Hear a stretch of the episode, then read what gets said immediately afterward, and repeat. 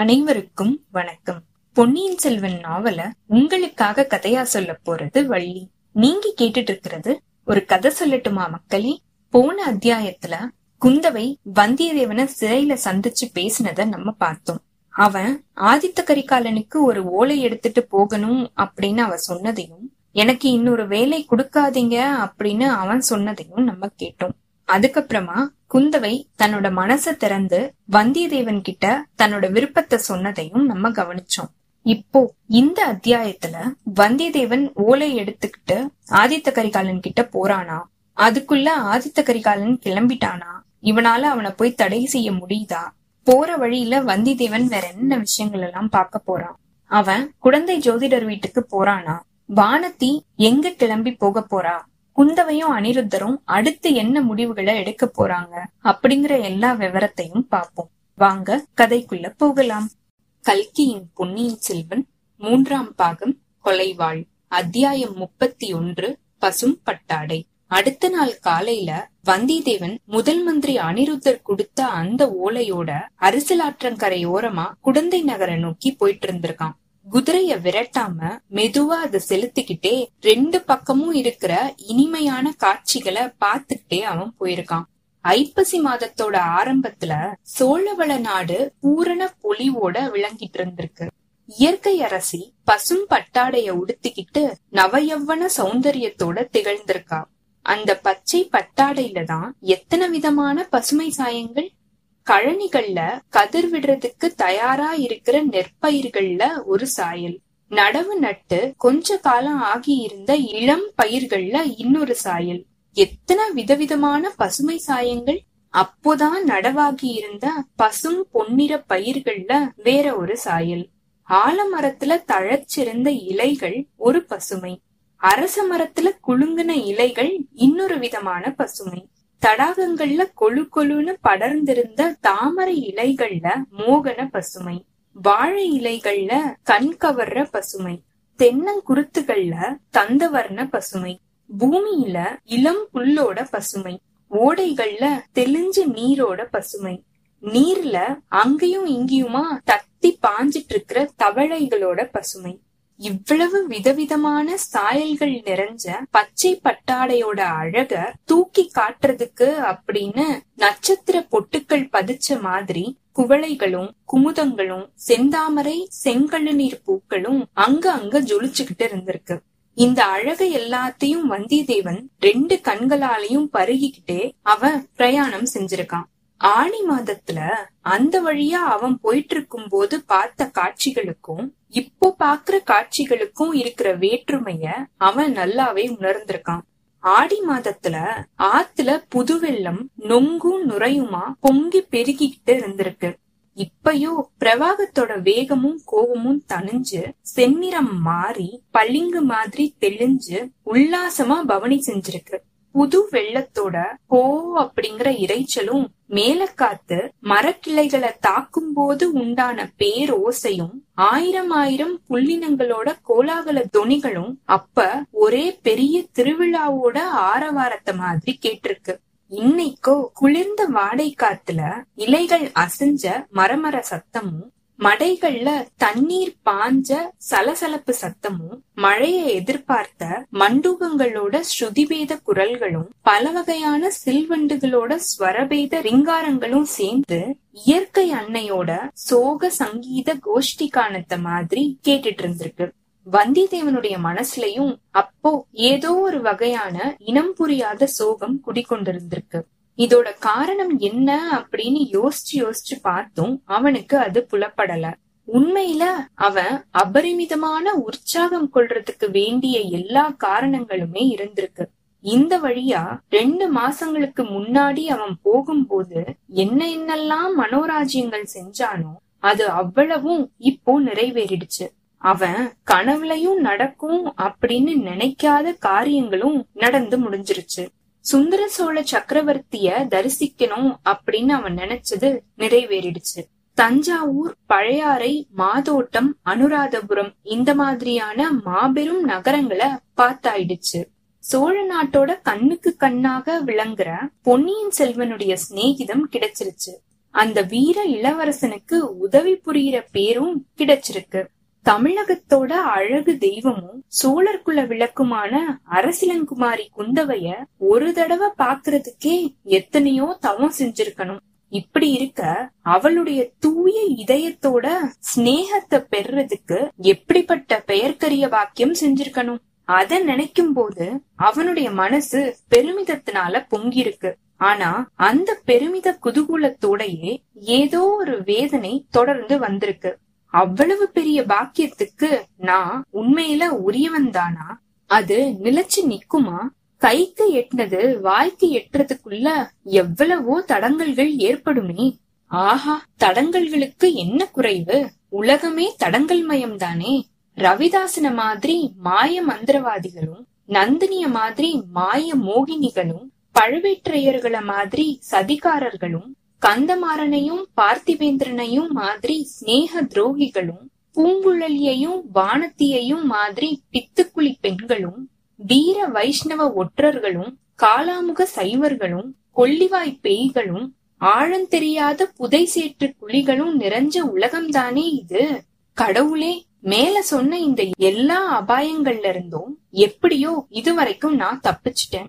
அது எல்லாத்தையும் விட பெரிய அபாயகரமான காரியத்துல இப்போ முதன் மந்திரி என்ன ஏவி விட்டிருக்காரு.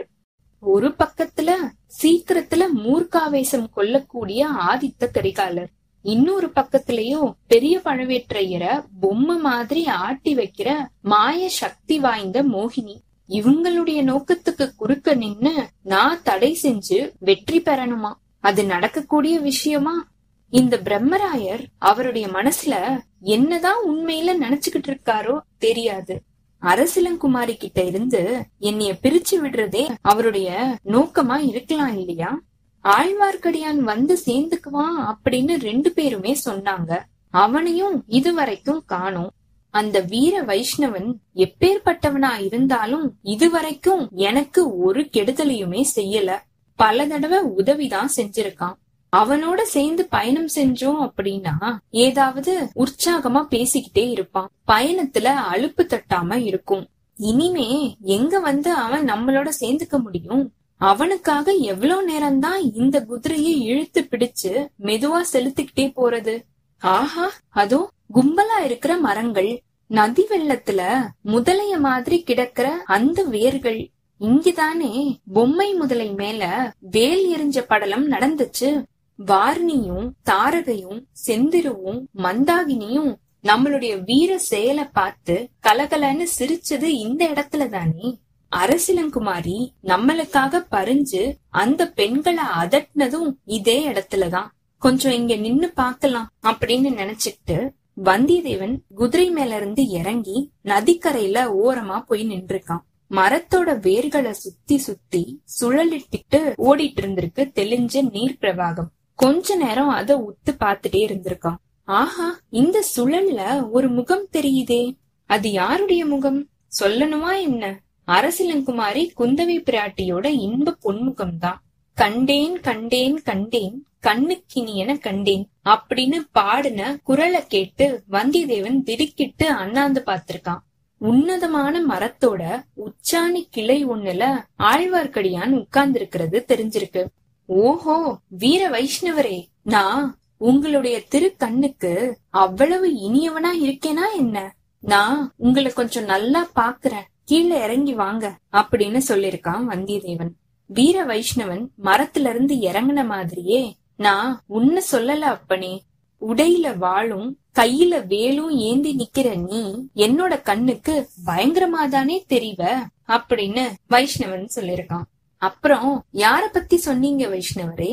முழு முதற் கடவுளாகிய திருமால் வானமாவதாரம் எடுத்து வானத்தை அளக்கிறதுக்காக ஒரு பாதத்தை தூக்கும் போது உங்களுடைய சிவபெருமானுடைய கண்களுக்கு அப்படின்னு ஆழ்வார்க்கடியான் பேசிட்டே இருக்கும் போது, வைஷ்ணவரே நிறுத்தும், இந்த மாதிரி எல்லாம் சிவனை தாழ்த்தி பேசுறத இத்தோட நிறுத்திக்கோங்க, இல்ல அப்படின்னா பெரிய அபாயத்துக்கு உள்ளாவீங்க.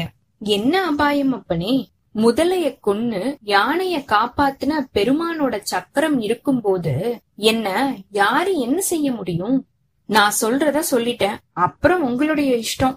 எனக்கு என்ன அபாயம் வருது அப்படிங்கறத சொல்லு தம்பி. பழையறையில ஜனங்கள் கொந்தளிச்சு அரண்மனை வாசலுக்கு வந்தாங்க இல்லையா? அப்போ ஒரு சில காலாமுகர்கள் பேசிட்டு இருந்தத நான் கேட்டேன். அவங்க என்ன பேசிட்டு இருந்தாங்க? சோழ நாட்டுல பெருகி வர வீர வைஷ்ணவர்களை மகாகாளிக்கு பலி கொடுத்து அவங்களுடைய மண்டை ஓடுகளை குவிச்சு அடுக்கி அது மேல நின்னு ஆனந்த தாண்டவம் ஆடணும் அப்படின்னு சொன்னாங்க இப்படின்னு வல்லவரையன் சொல்ல, ஆழ்வார்க்கடியான் தன்னோட மண்டைய தொட்டு பார்த்துட்டு, இது கெட்டியாதான் இருக்குது, காலாமுக தாண்டவத்தை தாங்க கூடியதுதான் அப்படின்னு சொல்லிருக்கான்.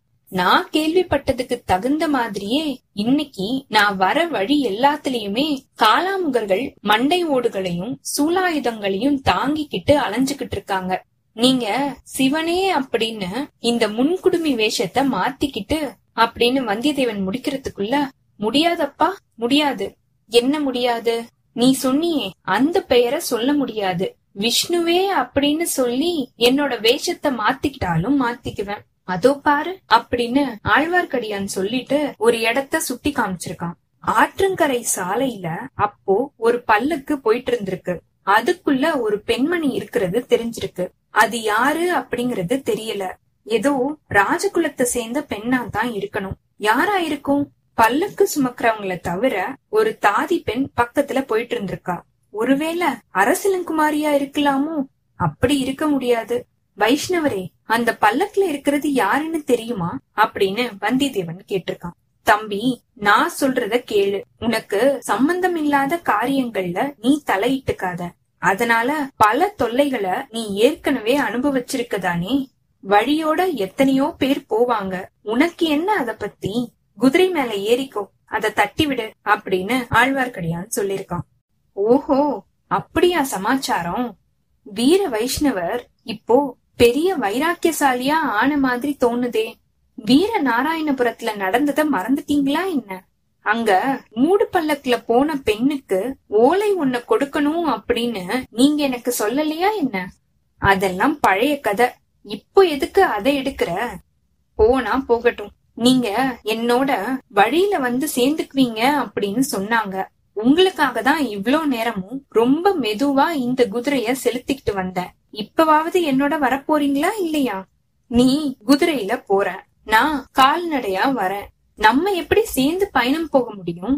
நீ கொள்ளிடக்கரையில போய் இரு, அங்க நாளைக்கு காலையில உன்கிட்ட வந்து நான் சேர்ந்துக்கிறேன் அப்படின்னு ஆழ்வார்க்கடியான் சொல்லிருக்கான். அவன் வேற ஒரு ரகசிய வேலையில ஈடுபட்டு இருக்கான் அப்படிங்கறதும் தன்னோட இப்ப வரமாட்டான் அப்படின்னு வந்தியத்தேவன் நிச்சயப்படுத்திக்கிட்டான். சரி, உங்க இஷ்டம் அப்படின்னு சொல்லிட்டு குதிரை மேல தாவி ஏறிக்கிட்டான் வந்தியத்தேவன். தான் போக வேண்டிய திசைய பாத்திருக்கான்.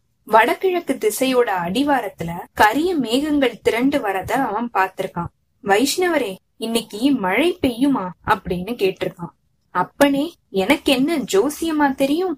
ஐப்பசி பிறந்துருச்சு இல்லையா, மழை பெஞ்சாலும் பெய்யும், எல்லாத்துக்கும் சீக்கிரமா குதிரைய தட்டி விட்டுட்டு போப்பா, ராத்திரி தங்குறதுக்கு ஏதாவது ஒரு சத்திரம் சாவடிய பாத்துக்கோ அப்படின்னு ஆழ்வார்க்கடியான் சொல்லிருக்கான்.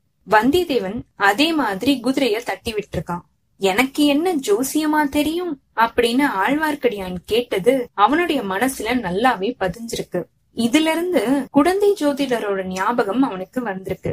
போற வழியில தானே அந்த ஜோதிடரோட வீடு இருக்குது, அவரை பாத்துட்டு போனா என்ன?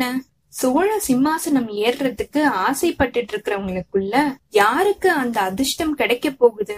பொன்னியின் செல்வரை துருவ நட்சத்திரத்துக்கு சமமானவர் அப்படின்னு குடந்தை ஜோதிடர் சொன்னார் இல்லையா, அவரோ ராஜ்யம் ஆள்றதுல மனச செலுத்துறதுக்கே மறுக்கிறாரு. இலங்கை சிம்மாசனத்தையும் மணிமகுடத்தையும் எவ்வளவு அனாயாசமா மறுத்துட்டாரு. அவருக்கு பல கண்டங்கள் ஏற்படும் அப்படின்னு ஜோதிடர் சொன்னது ஓரளவு பளிச்சுதான் இருக்கு. அது மாதிரியே வருங்காலத்துல அவரு மகோ உன்னத நிலைய அடைவாரு அப்படின்னு சொன்னதும் பழிக்குமா?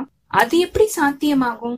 என்னுடைய வாழ்க்கையோட கனவுகள் தான் எவ்வளவு தூரம் பழிக்க போகுதோ, என்னுடைய முன்னோர்கள் அவங்க காலத்துல இழந்த அந்த ராஜ்யம் திரும்பி கிடைக்குமா? நான் இப்போ எதுக்காக கிளம்பி போயிட்டு இருக்கேனோ அது எவ்வளவு தூரம் நிறைவேறும்? ஆதித்த கரிகாலர், நந்தினி இவங்களுக்கு குறுக்க நின்னு எந்த காரியத்தையும் சாதிக்க முடியுமா? இதுவரைக்கும் 2-3 தடவை நந்தினி கிட்ட சிக்கிக்கிட்டு தப்பிச்சு பிழைச்சிருக்கோம், திருப்பியும் அது முடியுமா? பழுவூர் இளையராணியை நினைக்கும் போதே வந்தியத்தேவனுடைய மனசுல ஒரு திகில் உண்டாயிருக்கு. அவன்கிட்ட ரொம்ப பிரியமும் மரியாதையும் காட்டி பேசினது என்னவோ உண்மைதான். ஆனா அவளுடைய மனச அவனால புரிஞ்சுக்கவே முடியல. ஏதோ ஒரு முக்கியமான காரியத்துக்காக தான் அவனை அவ விட்டு வச்சிருக்கிறதா அவனுக்கு தோணிருக்கு. அதனாலேயேதான் வந்தியத்தேவன் கிட்ட அவ அவ்வளவு பொறுமையா இருந்துட்டு இருக்கா. அது என்ன காரியமா இருக்கும்? வந்தியத்தேவனுடைய குதிரை கொஞ்சம் முன்னாடி அந்த வழியா போயிட்டு இருந்த பல்லக்க தாண்டி போயிருக்கு. இந்த தடவை அவன் பல்லக்க மோதவும் விரும்பல, பல்லக்கு அவனை மோதுறதுக்கும் இஷ்டப்படல. ஆனா குதிரை பல்லக்க தாண்டும் போது பல்லக்கோட திரைசீலை கொஞ்சம் விலகி இருக்கு. உள்ளுக்குள்ள உட்கார்ந்திருந்த பெண் கொடும்பாலூர் இளவரசி வாணத்தி அப்படிங்கறத வந்தியத்தேவன் தெரிஞ்சுக்கிட்டான். குதிரைய நிறுத்தலாமா அப்படின்னு ஒரு நொடி யோசிச்சிருக்கான். உடனே அத மாத்திக்கிட்டு அவன் பாட மேல போயிருக்கான். வானத்திய பத்தி இளைய பிராட்டி சொன்ன ஞாபகம் வந்திருக்கு. 4 பக்கமும் அபாயங்கள் சூழ்ந்த இந்த காலத்துல கொடும்பாலூர் இளவரசி தனியா எங்க கிளம்பிட்டா? தகுந்த பாதுகாப்பு கூட இல்லையே. இதோட அவன் இன்னொரு விசித்திரத்தையும் பார்த்திருக்கான். கொஞ்ச தூரத்துல இருந்து பயங்கர தோற்றம் இருக்கிற 2 காலாமுக சைவர்கள் வானத்தியோட பல்லக்க உத்து பாத்துட்டே இருந்திருக்காங்க. இவங்க எதுக்காக அப்படி பாக்குறாங்க? அவங்க 2 பேரும் யாரு? ஹரிச்சந்திர நதிக்கரையில நான் படுத்து தூங்கும் போது நம்ம பக்கத்துல வந்து நின்னு பேசினவங்க தானே அவங்க இப்படின்னு வந்தியத்தேவன் யோசிச்சிருக்கான். வானத்தி கிட்ட வந்தியத்தேவனுக்கு அவ்வளவு அனுதாபம் இல்ல அப்படிங்கறது உண்மைதான். பொன்னியின் செல்வருடைய மனசுல பூங்குழலிக்கு கிடைக்க வேண்டிய இடத்தை வானதி அபகரிக்க விரும்புறா அப்படின்னு தான் அவன் நினைச்சிட்டு இருந்திருக்கான். இதனால அவன் மேல கோபமாவும் இருந்திருக்கான். ஆனா இளைய பிராட்டி அவகிட்ட அவ்வளவு அன்பு வச்சிருக்கா அப்படிங்கறத அவனால மறக்க முடியல. அதனால வானதிக்கு ஏதாவது அபாயம் நடந்துச்சு அப்படின்னா இளைய பிராட்டி அதனால அளவில்லாத துன்பம் அடைவா அப்படிங்கறத அவன் தெரிஞ்சு வச்சிருக்கான். ஆனா அபாயம் எதுக்காக நடக்கணும்? சம்பந்தமே இல்லாத காரியங்கள்ல தலையிட்டுக்காத, உன்னுடைய காரியத்தை பாத்துக்கிட்டு போ அப்படின்னு ஆழ்வார்க்கடியான் சொன்ன புத்திமதி நியாயமானதுதான். இருந்தாலும் வானத்தியோட பல்லக்கு போறத காலாமுகர்கள் 2 பேரும் மறைவான இடத்துல இருந்து பாத்துட்டு நின்னுட்டு இருந்த காட்சி திரும்ப திரும்ப அவனுடைய ஞாபகத்துக்கு வந்துட்டு இருந்திருக்கு. அதோ குடந்தை ஜோதிடரோட வீடு வந்துருச்சு. எல்லாத்துக்கும் அவரை கேட்டு பாத்துடலாம். அடனே, இவ்வளவு நேரமா அந்த விஷயம் மூளைக்கு எட்டவே இல்லையே. வானதி தேவியும் குடந்தை ஜோதிடரோட வீட்டுக்கு தான் வரா போல. பழம் நழுவி பால்ல விழுந்துருச்சு. வானதி வந்து சேர்றதுக்குள்ள நம்மளுடைய காரியத்தை நம்ம பாத்துக்கலாம். இந்த மாதிரி யோசிச்சுக்கிட்டே ஜோதிடர் வீட்டோட வாசல்ல குதிரைய நிறுத்திட்டு வந்தியத்தேவன் அந்த சின்ன வீட்டுக்குள்ள நுழைஞ்சிருக்கான். இத்தோட இந்த அத்தியாயம் நிறைவு பெற்றதுங்க. அடுத்த அத்தியாயத்துல வந்தியத்தேவன் ஜோசியர்கிட்ட என்னென்ன விஷயங்களை கேட்டு தெரிஞ்சுக்கிறான், ஜோசியருக்கு வந்தியத்தேவன ஞாபகம் இருக்குதா, இவன் கேக்குற கேள்விக்கு அவர் பதில் சொல்றாரா, வானதி ஜோசியர் வீட்டுக்கு தான் வராளா, வந்தியத்தேவனும் வானத்தியும் பேசிக்கிறாங்களா, வானதி அடுத்து எங்க போக போறா, வந்தியத்தேவன் ஜோசியர் வீட்டுல இருந்து கிளம்பி கொள்ளிட நதிக்கரைக்கு போறானா, ஆழ்வார்க்கடியான் என்ன ரகசிய வேலையில ஈடுபட்டு இருக்கான் அப்படிங்கிற எல்லா விவரத்தையும் பாக்கலாம். உங்களுக்கு இந்த எபிசோட் பிடிச்சிருந்ததுன்னா லைக் பண்ணுங்க, உங்க ஃப்ரெண்ட்ஸ் எல்லாருக்கும் ஷேர் பண்ணுங்க.